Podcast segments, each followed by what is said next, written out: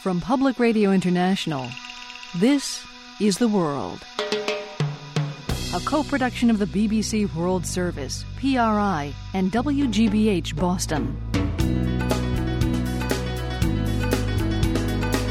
Today is Tuesday, July 10th. I'm Lisa Mullins in Boston. Coming up, the diplomatic wrangling over Syria heats up. Also, the end game for Bashar al Assad. He is certainly, by any definition of the word, a war criminal. He will certainly face charges for war crimes unless, as part of a deal to leave Syria, others will agree that he will not be put on trial. And later, a U.S. college baseball player on what it's like to play for fans in Cuba. They were blowing the air horns. It was so loud, but, you know, they were very supportive of us. You know, when we scored a run, they would cheer. PRI's The World is made possible in part by the Medtronic Foundation, supporting the work of Partners in Health, an organization dedicated to bringing quality health care to the world's poorest people and communities. Learn how to help at PIH.org and by WGBH, producer of Market Warriors. Don't miss the series premiere of Market Warriors, Monday night at 9, 8 Central on PBS. I'm Lisa Mullins, and this is The World. United Nations envoy Kofi Annan was in Iran today to talk about Syria. He's trying to enlist the support of Syria's allies in Tehran, saying that they could play a positive role in ending the Syrian conflict. The U.S. reacted with skepticism. Meanwhile, another Syrian ally, Russia, announced that it will restrict shipments of new weapons to Damascus. At the same time, the U.S. says it's now monitoring a fleet of Russian warships that's steaming toward the Syrian port of Tartus. Ambassador Nicholas Burns was the Undersecretary of State for Political Affairs from 2005 until 2008. He says the move by Moscow to restrict new arms sales to Syria will anger the government of President Bashar al Assad. Certainly, uh, I think the Syrian government will take the announcement by Russia that it's suspending new arms sales. The Syrian government will take that very, very badly. They'll take it, take it as a sign of a lack of confidence by Moscow and the Syrian government. Uh, it's unclear if Russia will put maximum pressure on the Syrian government. The Russians may be impressed by the fact that there's been a high level defection in the Syrian armed forces. One of the generals closest to the Assad family over the last several years has defected. The rebel attacks on the Syrian government have continued with increasing ferocity, and there may be a calculation emerging in Moscow that President Assad will not now survive this crisis. If that's the case, the Russians obviously want to preserve whatever influence they can in the future with a future Syrian government. So they're certainly playing both sides of this issue. Russia has not been trustworthy, but I do think today's announcement is a significant one. By the way, if Russia does indeed pull back, what happens militarily? What happens on a practical level? What's the repercussion, the fallout? First, the Syrian government has been able to tell its own people, we're not alone because two of the great powers in the world, Russia and China, are supporting us. And if Russia does pull back on its support, that's obviously going to cut into the credibility of the Syrian government with those Syrians who still believe in the government. Secondly, on a more practical level, Russia really is in many ways a lifeline for Syria with arms, with trade, with loans. And if that begins to disappear, there could be a domino effect, and the Syrians could run out of anybody to talk to overseas. And that military support has been important because the, you know, at least 10,000 people have been killed in this conflict inside Syria, mainly civilians, since the start. The only way that the Syrian government has been able to continue this barbaric uh, assault on its own people is with the military support from Russia. If that is now going to dry up, it's going to cut into President Assad's ability to continue this warfare. There is another country that Syria depends on, that's Iran. It's very clear that the Iranians are involved in advising the Syrian government and helping them. They're giving them tremendous political support. That's why Kofi Annan was there today. I don't think you'll see any similar moves by Iran to reduce its support because Iran needs Syria and needs the relationship with Syria to have influence in places like Lebanon. Washington apparently wasn't too pleased uh, with Kofi Annan's visit to Tehran for talks. Since you were, under the Bush administration, Washington's point person for Tehran, what do you make of uh, Kofi Annan's visit and how productive it could be? I do think there's a very stark difference between, on the one hand, this international diplomat who's simply trying to achieve, in a tactical sense, a ceasefire, and governments throughout Europe, the United States, and increasingly in the rest of the world who want nothing to do with President Assad. He is certainly by any definition of the word a war criminal. He will certainly face charges for war crimes unless, as part of a deal to leave Syria, others will agree that he will not be put on trial. Ambassador Nicholas Burns was Undersecretary of State for Political Affairs from 2005 to 2008. He is now, among other things, Director of the Future of Diplomacy Project at Harvard's Kennedy School of Government. Thanks a lot. Thank you. Libyans are still awaiting the final results of their historic elections this past weekend. Turnout was high, and for the most part, the mood was celebratory. But the reaction was more complex in one city, the city of Sirte. That's the hometown of Libya's dictator, Muammar Gaddafi, and it's also where he met his death. Marine Olivesi has the story. On the streets of Sirte, even the lampposts show dozens of bullet holes. Eight months after the final and possibly fiercest battle of the Libyan uprising, the scars of war are on display everywhere. You see heavily damaged buildings and gaping craters. This is the most destructed place in, in Sirte. All kind of weapons they used here. You see how it's destructed, horribly destructed. They just bombed everything they could. Faraj Drew is a resident of Sirte's infamous District Number 2, the last pocket of pro Gaddafi resistance back in October. Gaddafi himself holed up here for weeks before his capture. And, uh, you know, with the two, the ID card and the voting card. This past weekend, Faraj cast his ballot at a primary school marked by the impact of a few rockets. Faraj hopes the district's participation in the elections can help wipe away the neighborhood's image as a pro Gaddafi enclave. They consider us all Gaddafi people, though we're not. We're Libyan, like them. But what to do? Some people like to put us in the basket of Gaddafi. Other residents of District Number 2 point out that most civilians had already fled by the time Gaddafi and his guards took refuge here. Amna Faraj Emter escaped to Tunisia with a newborn son months before fighting started in her hometown. Now she's running at the top of the Muslim Brotherhood Party's local list. Sirte turned from a fishing village to a modern city during Gaddafi's decades in power. Amna says some people here still feel unhappy about the end of the Gaddafi rule. But she says they'll come around once the new authorities deliver on their promises, starting with rebuilding Sirte, but nothing's happened yet. They want someone to fix this area. They want us to see something, not only speech. All they said, we will rebuild Sirte, but there's no anything happen. A man who asked to be called Abu Ahmed squats in the shadow of the polling station. He produces his ink colored finger with a smile, but says he voted half heartedly. Abu Ahmed says he has no idea who he cast his ballot for. He just checked the box next to the first name on the list. He says he only voted because he didn't want to feel sidelined in the new Libya. Then he stops for a moment. He says he'd rather continue the conversation in the privacy of his home. We go to his place a few blocks away. Five minutes later, three armed men from the local militia knock on the door. The men say they saw me enter the house and just want to check that I'm fine. But Abu Ahmed tells me that's just a pretext. He's convinced they came to intimidate him so that he wouldn't speak his mind. Other residents say the militias were now running Sirte go well beyond threats. Some young men smoking on a stoop complain they've been harassed, beaten, and randomly arrested simply because they belong to the Kaddafa, the tribal group of Libya's former ruler. The men say they didn't vote. They don't feel safe going outside by themselves, so how could they feel safe enough to vote? They say whatever happens next, the newly elected assembly won't represent them. They say their candidates were banned from running because of their ties to the old regime. Then one of them says, All Libya is free, except for us. For the world, I'm Marine Olivesi, Sirte, Libya. Marine's report was supported by a fellowship from the French American Foundation, United States. You can see her photos of bullet marked buildings and post election Libya at theworld.org.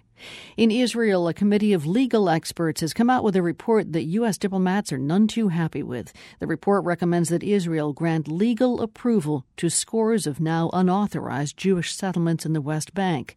The panel also states that Israel's control of the territory, where Palestinians want to establish a state, is not a military occupation. The government appointed panel's recommendations are not binding, but the Obama administration says it's concerned over continued Israeli settlement activity. Israel's legal framework for the West Bank was created long ago, and that's the subject of a new documentary, as the world's Matthew Bell reports. The film is called The Law in These Parts, and it's a pointed look at the legal side of Israel's 45 year old occupation. Raanan Alexandrowicz shot an earlier documentary about Palestinian kids that came out in 2001. A few years later, he started getting phone calls from some of the families of youth he'd spent time with. Their teenagers had been arrested by Israeli soldiers. Would he come to the military court hearing? Alexandrowicz says that's when he got the idea for this film.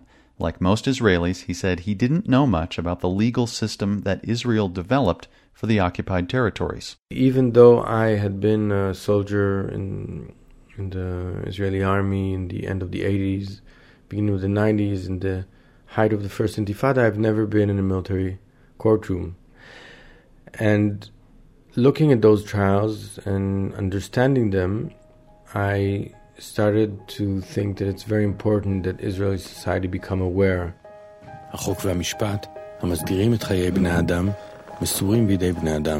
For his protagonists, Alexandrowicz chose the legal professionals, retired military judges, advocates, and advisors who wrote, shaped, and implemented a legal system for Israeli occupied lands.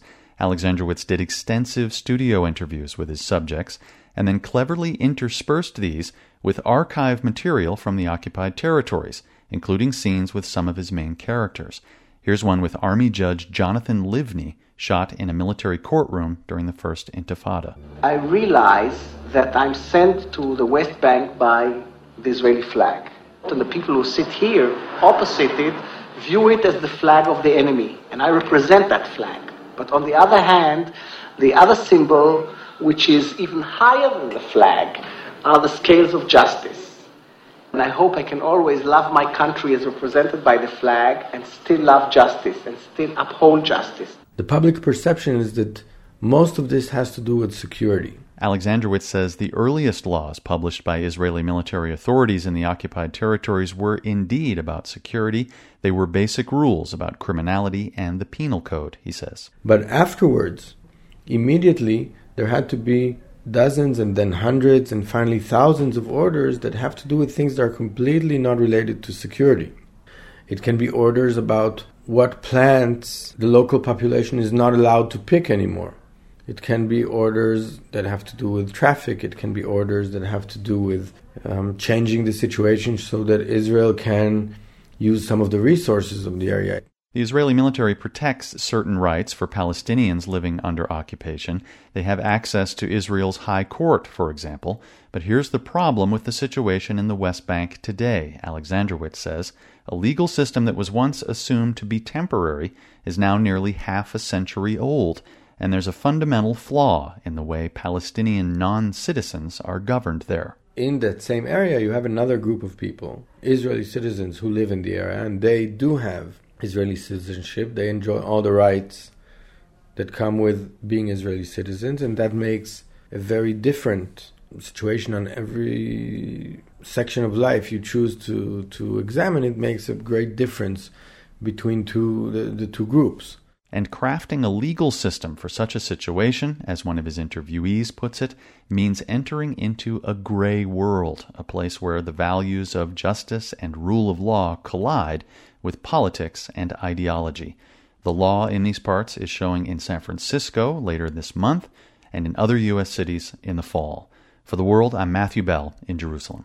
You can see the trailer for The Law in These Parts, the documentary, at theworld.org. Hip hop, jazz, chamber music, all part of the Yes Academy in Northern Iraq. We're going to camp later on PRI, Public Radio International. The World is brought to you by PRI with help from the Medtronic Foundation, presenting the Save a Life Simulator, an interactive online experience designed to teach life saving responses to sudden cardiac arrest. Each day, thousands die from cardiac arrest. Learn how to respond at heartrescuenow.com. I'm Lisa Mullins, and this is The World. The daughter of a slain South Korean dictator launched a bid today to become the country's first female president. Her name is Park Geun-hye. Her father, President Park Chung hee, kick-started Korea's rapid economic growth back in the 1970s. He was assassinated by his spy chief in 1979.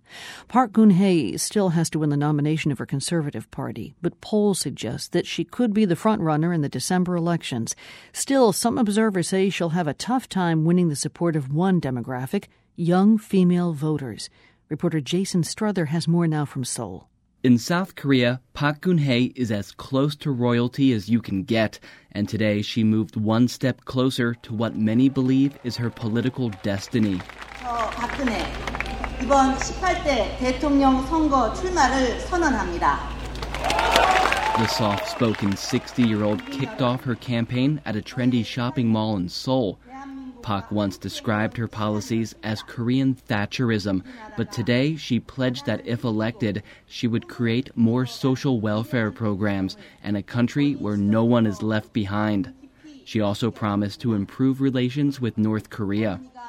Park's pedigree as the daughter of the leader who helped bring South Korea out of dire poverty and into the first world is reason enough for many here to vote for her.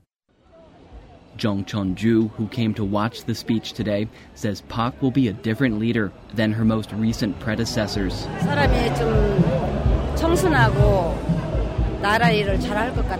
She's honest and very direct, Jung says. She's not going to be corrupt like our other presidents. We are ready to have a female president. Like Jung, most of the women in the crowd today were in their 60s and 70s. Park's campaign is having trouble attracting young female voters. Kang Yu Jung is a 28 year old PhD candidate at Seoul Sookmyung Women's University. She says that, like many women her age, she can't separate Park Geun-hye from her father's dictatorial rule.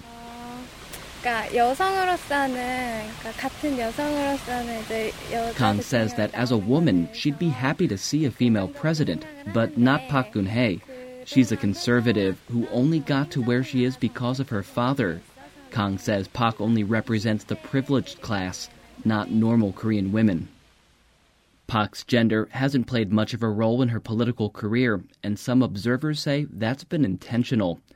Park Sang-mi lectures in cultural anthropology at Hankuk University of Foreign Studies in Seoul.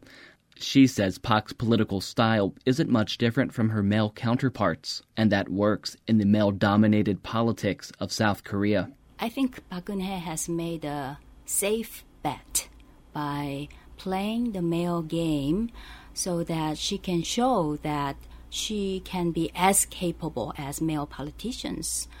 I'm not sure whether ordinary voters are ready for a female president. Bak adds she's also unsure if ordinary voters might feel put off that Park Geun-hye has never married or had children. 36 year old Kim Hee Jung brought her one year old son with her to Park's rally at the shopping mall.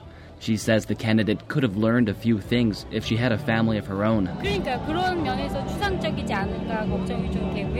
Her image is that she doesn't communicate well with others, says Kim. She doesn't know how to listen. She says whether Park is married or not, that's a quality a president must have. For the world, I'm Jason Strother in Seoul. We don't really know whether the new leader of North Korea is married. Kim Jong un has kept his private life a secret. He did so even before he succeeded his late father, Kim Jong il, in December. But recently, the younger Kim has been spotted with a mystery woman in a black suit by his side. North Korea's official media haven't said who she is, though. The two were last seen together at a stage show that featured none other than Mickey Mouse and other Disney characters. Daniel Drezner, this has all captured your imagination, hasn't it? It's got everything. If you think about it, it has a, a mysterious ruler, a mysterious woman, and of course Disney princesses potentially. What more could a professor of international politics at the Fletcher School of Law and Diplomacy at Tufts University ask for? What do we know, starting with the mystery woman who was sitting next to uh, Kim Jong Un? What do we know about her, if anything? It's been rumored that it's uh, possibly uh, Kim Jong Un's sister, uh, possibly uh, his new wife. Uh, it could just be an aide. It is entirely unclear what her role is. Okay, so the mystery woman isn't the only interesting thing about uh, Kim's latest public appearances. How about that show? This is a live show that featured uh, Mickey and Minnie and Winnie, as in the Pooh, and Tigger too. Disney characters, they're apparently common in North Korea on things like backpacks and, and uh, school clothing that comes in from China.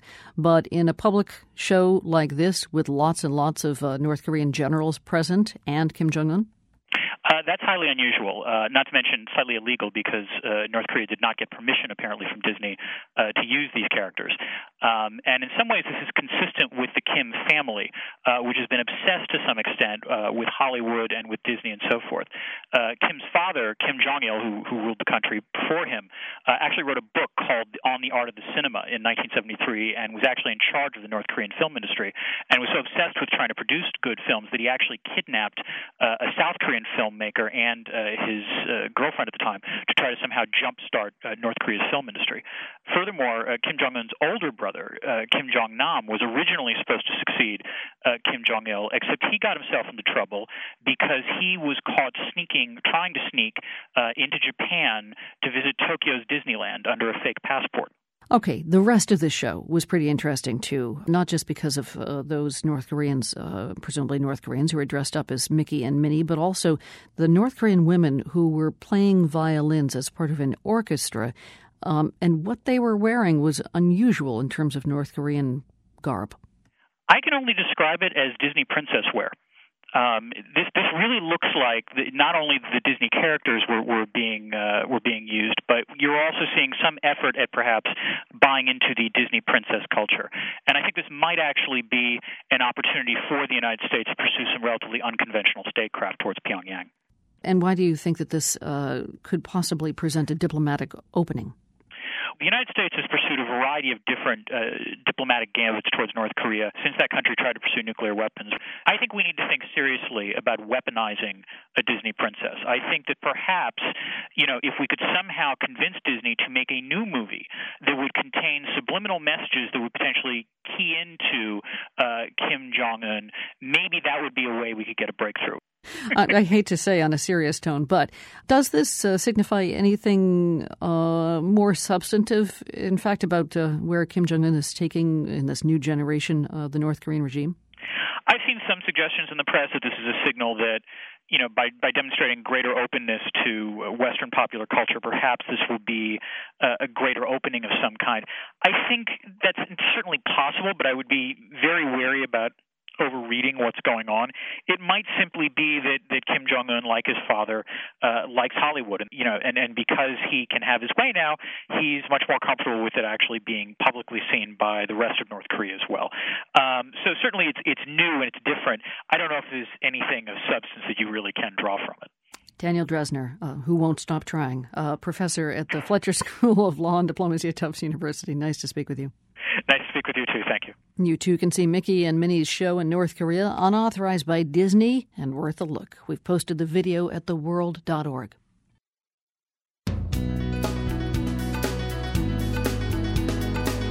I'm Lisa Mullins. Still ahead in Trinidad, the bulldozing of a nesting site for endangered turtles. And later, Russia's problem with drug addiction is getting worse. Russia has one of the world's most seriously deteriorating drug situations. So, how come Russia's blaming the Beatles? That story and more coming up on the world. PRI's The World is made possible in part by the Medtronic Foundation, supporting the work of Partners in Health, an organization dedicated to bringing quality health care to the world's poorest people and communities. Learn how to help at pih.org. I'm Lisa Mullins, and this is The World, a co production of the BBC World Service, PRI, and WGBH in Boston. Imagine you travel to the Caribbean island of Trinidad to watch the hatching of eggs laid by endangered leatherback turtles, and instead you witness the death of thousands of baby turtles. That's what tourists visiting Grande Riviere Trinidad experienced. The hotel where they were staying is right next to a beach that's also the world's densest nesting area for leatherbacks. Government work crews showed up. They had bulldozers. They were trying to redirect a river that threatened the site. In doing so, though, the bulldozers crushed as many as 20,000 eggs. Stephen Broadbridge runs tours to the affected beach. He's seen the damage. He's also a spokesman for a tourism trade group and a founder of an environmental campaign group in Trinidad. Stephen, you saw the beach right after the bulldozers ended up crushing these eggs. What was the scene like when you were there? It's normal beauty all around, um, except for the the tragic loss of thousands of eggs and turtles and baby turtles that never stood a chance. You know, they just uh, crushed right there on the spot. It was quite upsetting for everybody, including the, uh, the community. The local community depend on the tourism as well, and they have uh, many of them have become very uh, fanatic turtle protectors, and to see all the protection they offer could not stop this, could not, pro- you know, could not protect these animals. So we're all very, very upset about it. Did the those who were operating the bulldozers uh, realize what they were doing? It, it, seems odd that this could go on for so long, given the the nature of the beach itself as being as well known as it is as a hatchery area for turtles. There's no way they could not have seen it, and there's no way that the villagers, being protectors of the turtles there, would not have kept quiet. So they obviously continued on. It would be hard for me to believe that this uh, tractor operator did not see what was happening. It would be very hard. I think he just thought, oh, these silly turtles, let me just finish the job. That's what I think happened. You know, it's very, very embarrassing. As, as a tour guide, I wonder if you can tell us how you believe this will affect the commercial trade there, uh, the tourism trade. And as an environmentalist, I wonder what this all means. Some of the ones that would have survived to maturity may have been amongst the ones that got crushed. In fact, pretty sure some of the adults that would have survived were crushed. You know, it's already hard for these things to survive in the wild. It's it's um, even harder when man does careless things.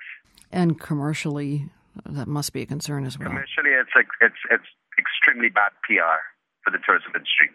We make millions of dollars on um, in revenue, much needed foreign revenue from groups that come down specifically to help work on tagging the turtles and gathering research. If visitors decided not to go there anymore and the local community realized there was no longer money in conservation, it could have a, a negative effect as well. If they don't see the cash coming in, they're not going to protect. And without, you know, we need their cooperation to protect. So we really need visitors to be coming in that was Stephen Broadbridge of the Trinidad and Tobago Incoming Tour Operators Association. You can take a look at the damaged nesting area in Trinidad. It's at theworld.org.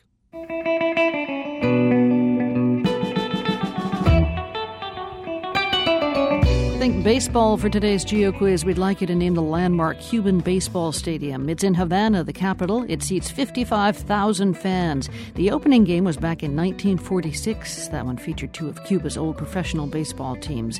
The Pro League, though, was abolished after Fidel Castro's communist revolution, but baseball has remained a part of Cuba's identity. Today, two of Cuba's top amateur teams play in this stadium in Havana, and this week, a U.S. team of collegiate all stars played there against Cuba. Cuba's national team.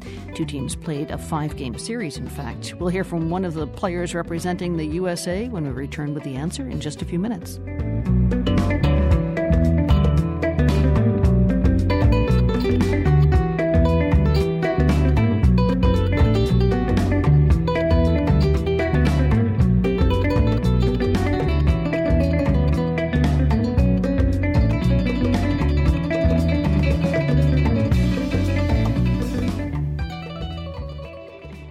The Yes Academy is a performing arts summer camp. It offers two weeks of intensive training in music, dance, and theater. Its teachers come from all over the United States and attract students from all over. All over Iraq, that is.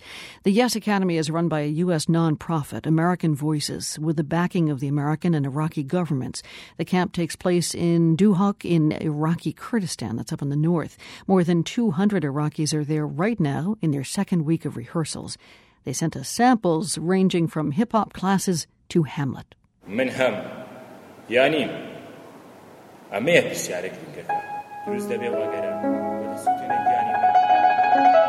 So let's do this. Let's do this. Boom, da, boom, da, boom, da, boom, da, boom,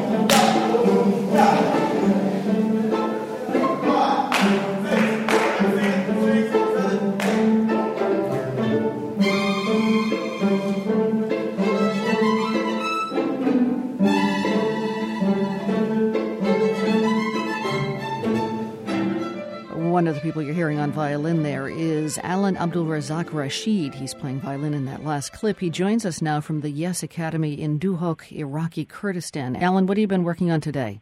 Uh, I am working with the staff, the Yes Academy. We have chamber music, orchestra, classical music, a lot of things. Uh, I have also learned a little bit of uh, their culture and language.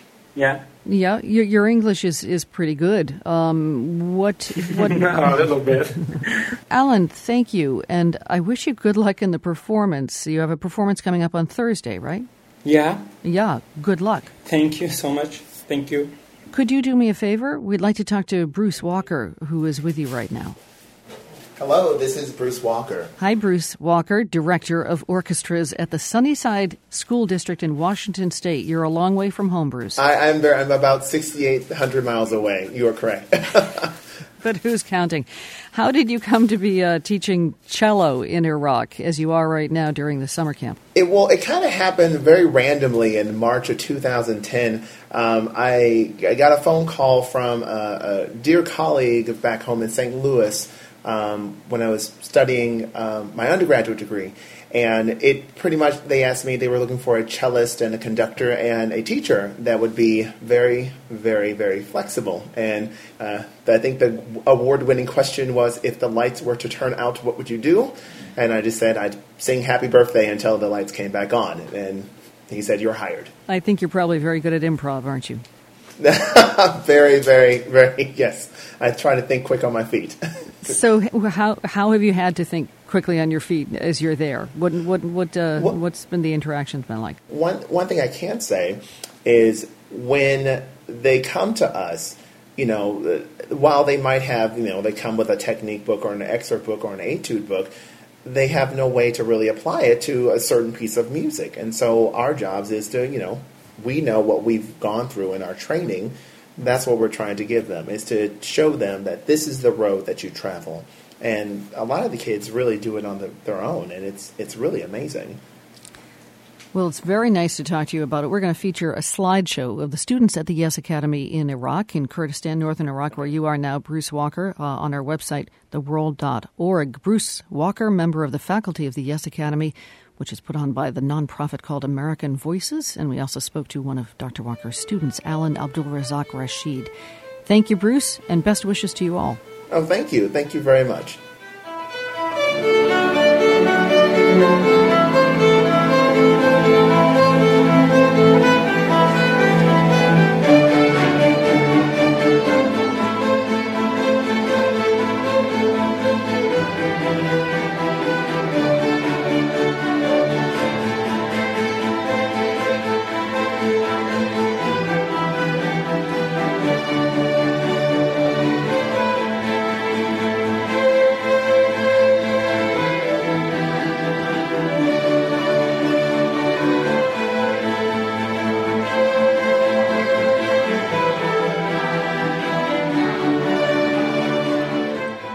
A Coldplay song, by the way, is performed by the Yes Academy Orchestra in northern Iraq.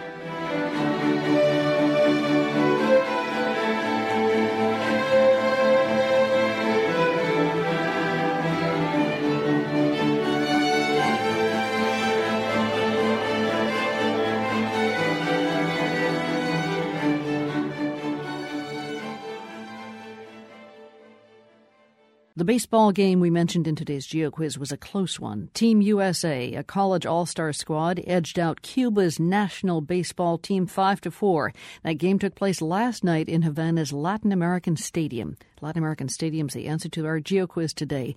Team USA flew out of Havana earlier today, and we have caught up with the shortstop, 21-year-old Kyle Farmer.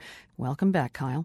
Thank you for having me. Congratulations on uh, on last night. And I guess out of the five games, is it true that uh, Team USA won two?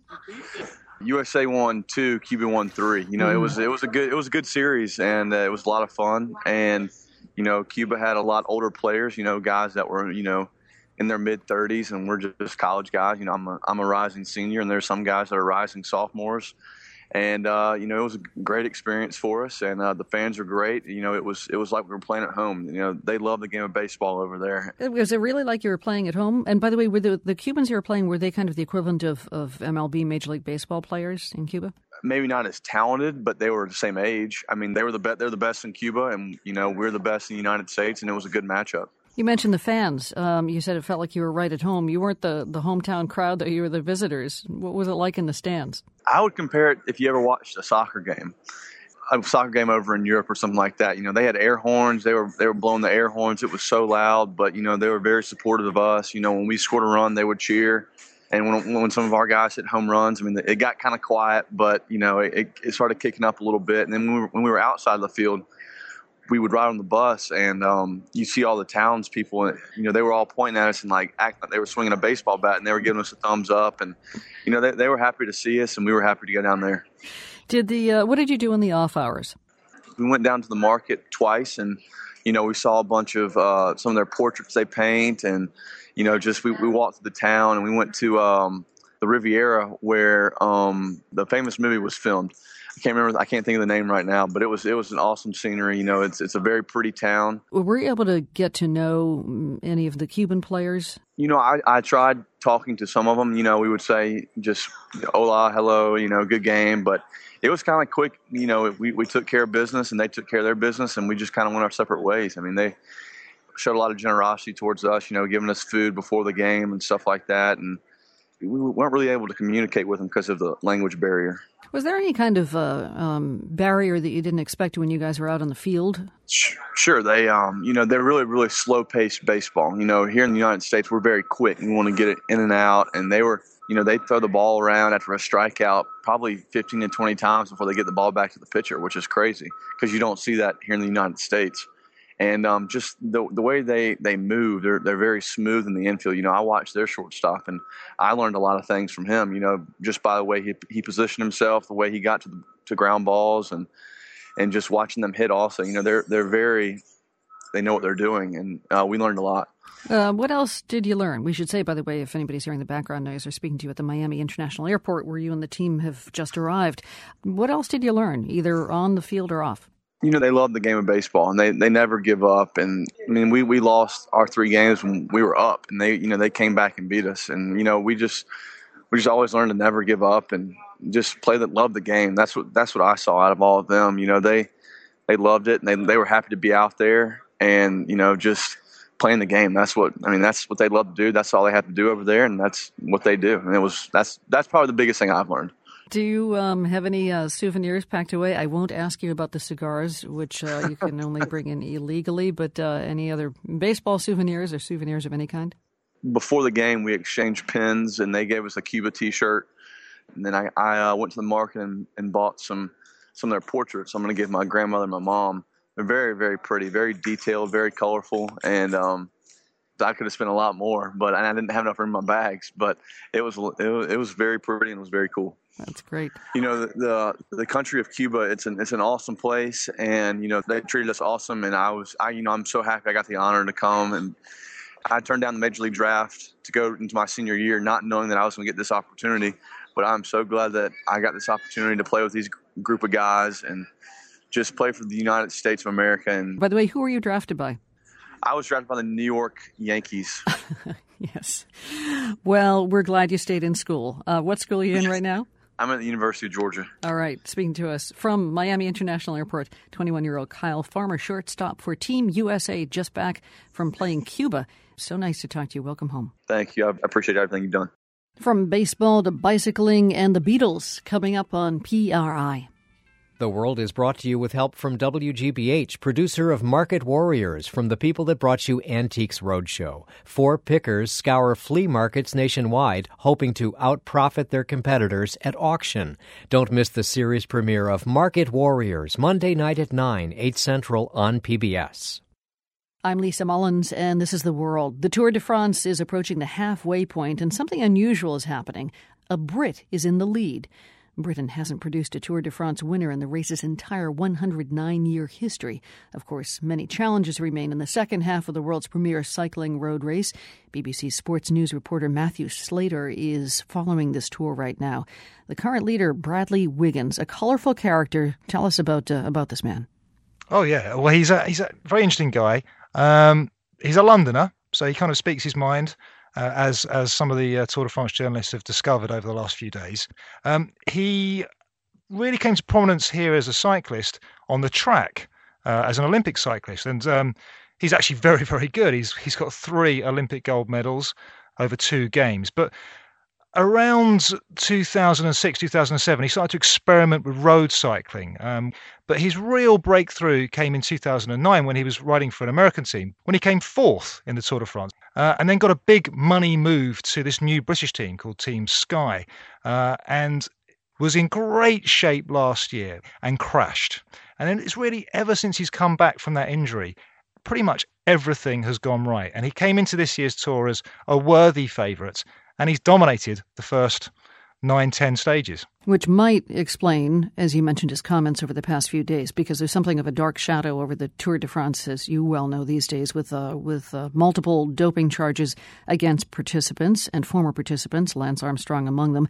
Uh, maybe you can explain exactly what happened with regard to uh, the man in the lead right now, Bradley Wiggins, mm. and what his response was. Oh, there was an awful lot of. Um, very British Anglo-Saxon swearing going on. Yeah, we and don't have the bleeper mm, no. handy. Well, so. I, well, I won't repeat them, but the background to this is he's very good now. The talent was always there, but he's something of a late bloomer. And there's so much suspicion in cycling. People have been lied to so many times that there are always going to be people asking questions. And some of this stuff has really come, well, pretty much all of this stuff has come from the, you know, the internet, you know, Twitter people, people blogging anonymously because Wiggins' actual CV is absolutely textbook perfect. And I think he's just got very frustrated with the whispering campaign. It was a slightly naughty question from a journalist. It was sort of a, what do you make of the people that say this about you? And he just lost it. The gist of what he said was, look, I've got no time for these people. They're anonymous and they just can't believe that someone can achieve this through hard work and sacrifice. You um, cleaned it up a lot. yeah. How come Britain is doing so well uh, this time around? Ah, well, look, we are very much a sort of volunteer type nation. So success we've had along the ways has normally been despite as opposed to because of the system. But about 20 years ago, we had an absolutely miserable Olympics, and there was a bit of a kind of right, that's it, a road to Damascus moment. We're going to start funding sport properly, taking it a bit more seriously. Pretty much ever since then, we've been rising in the Olympic medal table. So the success has come from Olympic sports and is filtered now into other sports like road cycling. So we're just doing well. As is uh, Bradley Wiggins. I guess uh, pretty much Britain's going to be doing a lot better as he uh, as he maintains the yellow shirt. Well, absolutely. I mean, he's he's in great shape, and of course, Chris Froome is looking good for a position on the podium as well. So that's remarkable. You know, as you say, 109 year history. Our best ever finish was fourth, but we've got a great chance of having two guys on the podium there's just good things happening. And look, the Olympics are around the corner. We've got chances of winning gold medals there on the road as well. Okay. The BBC's Matthew Slater following the Tour de France for the BBC. Thank you. You're welcome. In case you're wondering, the American riders at the Tour de France aren't doing too badly. One of them, 23 year old Tejay Van Garderen of Montana, is the current holder of the white jersey that's given to the Tour's best young rider. Finally, today, the Soviet Union was quick to reject Western cultural icons during the Cold War. Well, now it seems that one particular group of British musicians is back in Russia's crosshairs, and they're taking heat for the country's drug problems. Here's the world's Marco Werman. The Beatles had a rocky relationship with Russia and other Soviet states during the Cold War. Picture yourself in a boat on a river. Their music was forbidden. The Kremlin considered it dangerous. But that didn't stop clever comrades from bootlegging whatever Beatles sounds they could get their hands on. Some say the Beatles did more to speed the breakup of the Soviet Union than anything else. A girl with kaleidoscope well, the Beatles broke up in 1970 and the Soviet Union broke up 20 years later. But Russia's love hate relationship with the Fab Four seems to continue. Check this out the Beatles are responsible for Russia's current drug woes. Yes, that is one long, strange trip. But Yevgeny Bryun doesn't think it's so funny. Bryan is Russia's drug czar, and he says Russia's current rampant substance abuse problems can be traced right back to the Beatles' use of psychedelics. In a conspiracy laden explanation, Bryun recently said that after the Beatles traveled to ashrams in India to expand their consciousness, they introduced the idea of changing your mental condition through drugs to the populace. Bryun went on to say that when business understood that you can sell it all, pleasure and things that accompany it, that was the beginning of Russia's drug problem. A stretch, perhaps, so I called up Louise Shelley. She's the director of the Terrorism, Transnational Crime, and Corruption Center at George Mason University. First of all, she said Russia does have a serious drug problem. Russia has one of the world's most seriously deteriorating drug situations. Russia went from a problem before the Afghan war of relatively small drug use because it was a country that was alcohol dependent to now having millions and millions of drug addicted people out of a population of 140 million. It's a tragic trajectory for a country. Why would Russia's top drug official blame this on, on the Beatles? I have no idea. In the past, they've often criticized the United States that we haven't done enough to stop the flow of drugs out of Afghanistan because approximately a quarter of the drugs now exiting from Afghanistan go through Central Asia on up to Russia. And then they go across Russia to the east and the west, creating drug addiction all across these routes. So, are the Beatles the latest drug scapegoat for Russia? If you ask me, this may be Russia's biggest Beatles problem. Well, I find myself in times of trouble. Mother Mary comes to me. Judging from the YouTube video, this appears to be a soloist with a Russian Navy choir singing Let It Be. Apparently, not all official circles in Russia still demonize the band. Talk about a love hate relationship. Let's just keep the love part of it, shall we? For the world, I'm Marco Werman. You can see that Russian singer's take on Let It Be. It's billed as the worst cover of a Beatles song ever, but it still has nearly a million likes. We've got it at theworld.org. From the Nan and Bill Harris studios at WGBH in Boston, I'm Lisa Mullins. We're back tomorrow.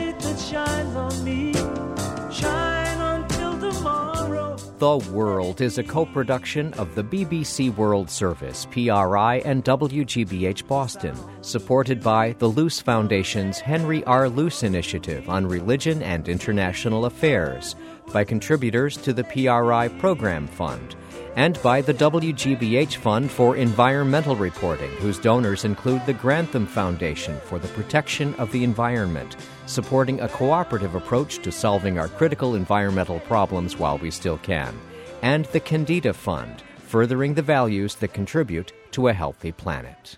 PRI, Public Radio International.